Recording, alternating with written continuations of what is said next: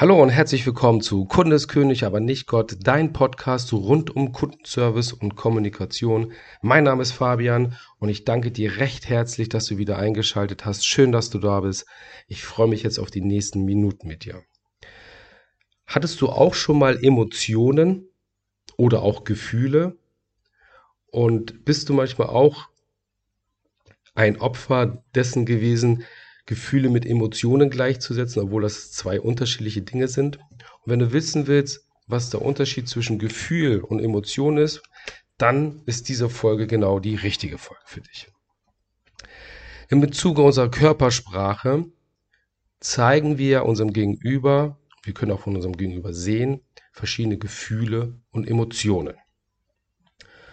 Und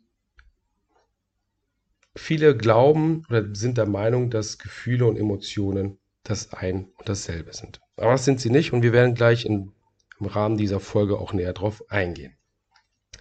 Doch im Folgenden werden wir erstmal zum Thema Harmonie und Disharmonie unserer Körperhaltung sprechen wollen. Denn unser Bewegungsbild, so wie wir uns bewegen, wie wir gehen, wie wir uns, unsere Körperhaltung ist, spiegelt unsere innere Harmonie oder Disharmonie wider. Ungleichmäßigkeit in Rhythmus und Takt weist auf Labilität hin. Eine zerhackte Bewegung auf Störung. Und daraus können wir ja lernen, dass jedes Gefühl und jede Emotion die Folge einer starken Beziehung ist zwischen uns selbst und einer Situation, einem Objekt oder einem Wunsch, je nachdem, wie wir darauf reagieren. Und als ähm, Grundemotionen, zum Beispiel wie Ekel, das sehen wir ja häufig, gerade wenn jemand was trinkt oder was isst oder was riecht und das riecht ekelig, dann können wir das ja im Gesicht ablesen, auch in der gesamten Körperhaltung, im gesamten Bewegungsbild. Wir nehmen Abstand davon, ah, wir machen uns klein, wir wollen das nicht riechen, nicht hören, nicht sehen. Der Unterschied zwischen Gefühlen und Emotionen ist sehr groß. Doch leider machen die meisten hier keinen Unterschied. Und ähm, darauf möchte ich heute ein bisschen eingehen, um dir den Unterschied näher zu bringen. Ein Gefühl ist alles, was wir durch sinnliche Eindrücke wahrnehmen. Und die sinnlichen Eindrücke sind sehen, hören, riechen, schmecken, fühlen.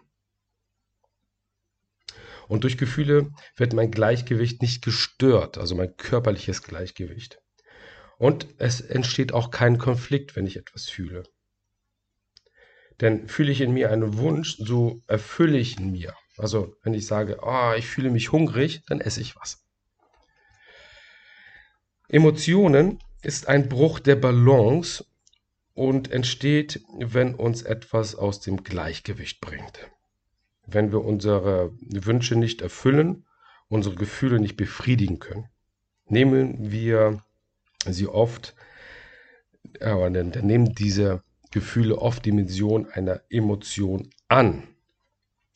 Und das ist der große Unterschied. Also wenn Gefühle unbefriedigt bleiben, wenn wir hungrig sind, aber nicht essen können, dann werden wir irgendwann vielleicht ärgerlich, wir sind wir grantig und das sind dann irgendwann diese Emotionen, die eine Disharmonie in unserem körperlichen Rhythmus zeigen, einen Bruch in der Harmonie letztendlich zeigen. Das ist dann Verärgerung, Ekel, Trauer, Verachtung, Freude und so weiter und so weiter. Enttäuschung, Unsicherheit und Angst bringen uns aus dem Gleichgewicht. In der Regel sind die positiven Emotionen, so wie Freude, die bringen uns ja nicht aus dem Gleichgewicht, sondern die steigern sogar noch das Gleichgewicht. Aber wir haben ja die viele Grundemotionen, die sind ja von der Sache her negativer Natur und die bringen uns aus dem Gleichgewicht. Und das Blöde dabei ist, dass die Emotion sich auf den gesamten Körper auswirkt. Und solange auch dann die Balance gestört ist. Und solange die Balance gestört ist, teilt sich das All in unseren Aktionen auch mit.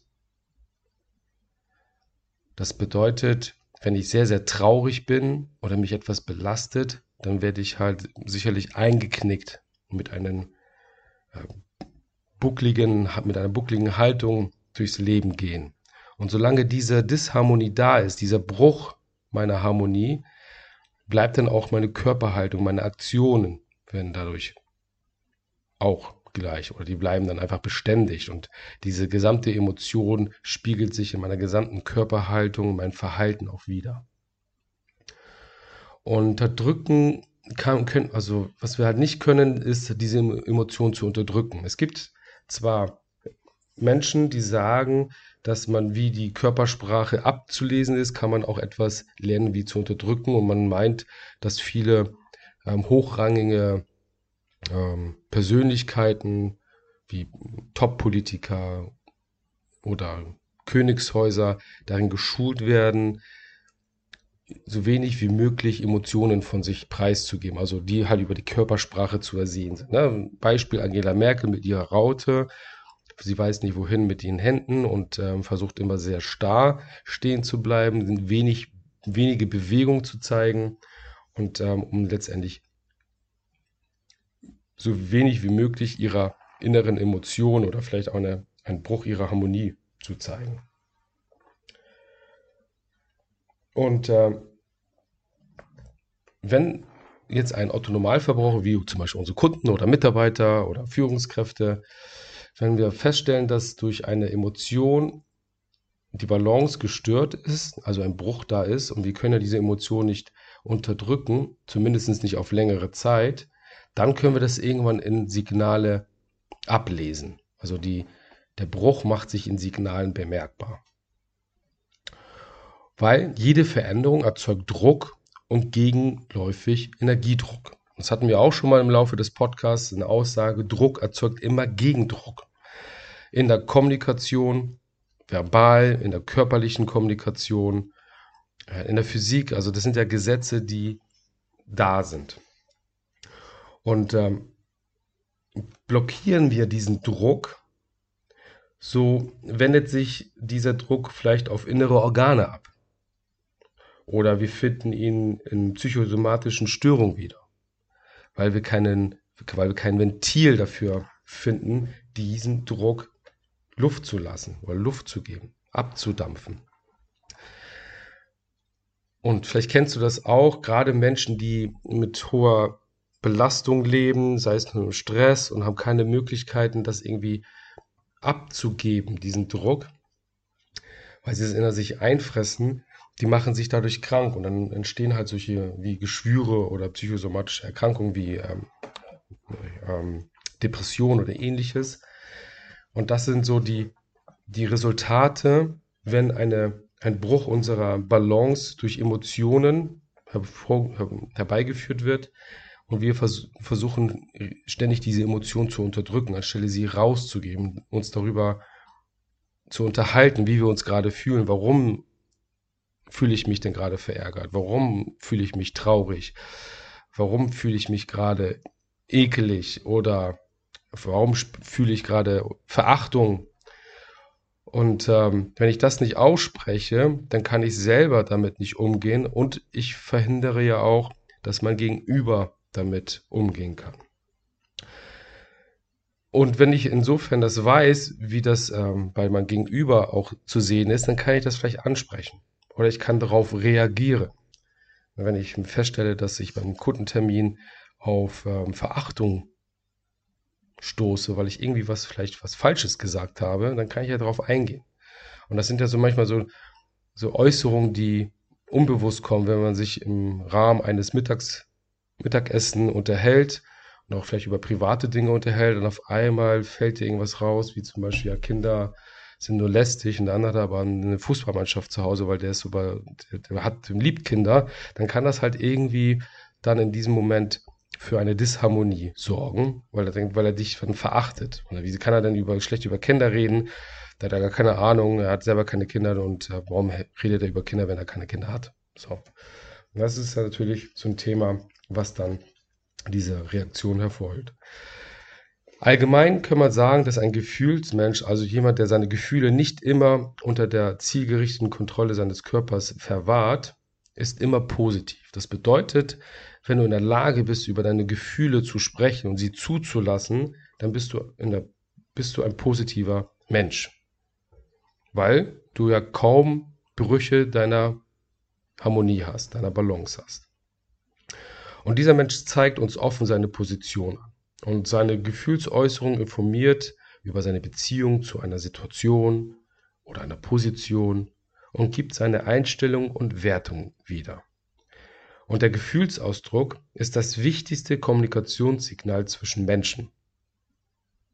Wenn wir schon gerade mit Men zwischen Menschen arbeiten, dann sind ja, ist es ja auf einer gewissen Beziehungsebene und dann stehen ja immer irgendwo Gefühle. Denn jeder Kontakt beruht ja auf diesem subjektiven Erfahrungsaustausch, weil keiner von uns objektiv wahrnehmen kann. Das so als Abschlusswort. Keiner von uns kann objektiv wahrnehmen, sondern nur subjektiv. Auch wenn wir sagen, betrachte das mal rein objektiv, geht das gar nicht. Warum geht das nicht? Weil wir durch unsere Erfahrung und durch unser Wissen alles werten wollen. Wir wollen das einkategor einkategorisieren. Wir wollen das in Schubladen stecken. Wir wollen das irgendwie analysieren. Und das können wir, machen wir, weil wir das aufgrund von Erfahrungswertung machen. Wir können das nicht objektiv betrachten, wie es gerade ist, sondern wir betrachten es immer mit unserem eigenen Geschmäckle, mit unserer eigenen Erfahrung, mit unserer eigenen Meinung. Und, ähm, und wir brauchen auch diese subjektive Wahrnehmung, damit wir miteinander kommunizieren können. Weil wenn nur objektiv, nur oberflächlich alles betrachten, dann entstehen keine Beziehungen zu Menschen. Weil wir sind nun mal Wesen, die von Emotionen geleitet werden, von Gefühlen geleitet werden. Und wenn wir uns diesen Gefühlen nicht stellen und wenn wir nicht darüber reden können, dann wird alles sehr oberflächlich und dann entsteht auch keine Bindung zu seinen Kunden und seinen Mitarbeitern. Und heutzutage können wir da was schön transferieren, auch in das moderne Führen, ne? Emotional Leadership zum Beispiel. Also offen über Gefühle und Emotionen reden oder sie zumindest zulassen anzuerkennen und damit arbeiten. Also wenn ich verärgert bin über eine Situation, dann kann ich das auch gerne meinen Mitarbeitern und Mitarbeiterinnen sagen. Mich verärgert das hier gerade, ähm, dein Verhalten oder ihr Verhalten. Oder ich bekomme als ähm, Führungskraft Druck von oben, dann kann ich das auch sagen. Also mich stört das hier, liebe Leute, ich versuche das euch nicht an euch weiterzugeben, aber damit ihr mich versteht, warum ich manchmal in einigen Situationen reagiere, wie ich reagiere, weil es auch in mir etwas auslöst. Und sobald man darüber redet und offen dabei ist und das auch von dem anderen angenommen wird, zeigt das Gegensatz, gegenseitige Wertschätzung und Respekt. Denn wenn du jemanden offen deine Gefühle äußerst oder zumindest darüber redest, wie du dich gerade fühlst in diesem Moment, ich bin jetzt verärgert, wieso sagst du sowas, dann wertschätzt du diese Person, weil du dich ja öffnest. Und wenn die andere Person das annimmt, dann wertschätzt sie dich, weil sie dich nicht nur sieht, sondern auch hört. Und ihr gemeinsam schaut, wie ihr vorankommen könnt. Das zum Thema Gefühle und Emotionen für heute. Wenn du mehr wissen willst zum Thema Kundenservice und Kommunikation in Kombination, dann empfehle ich dir das Buch Kunde ist König, aber nicht Gott, gleichnamig zum Podcast. Für mich der perfekte Einstieg in beide Welten, in Kundenservice und Kommunikation, um daraus sich noch mehr und mehr mit den beiden Themen zu beschäftigen.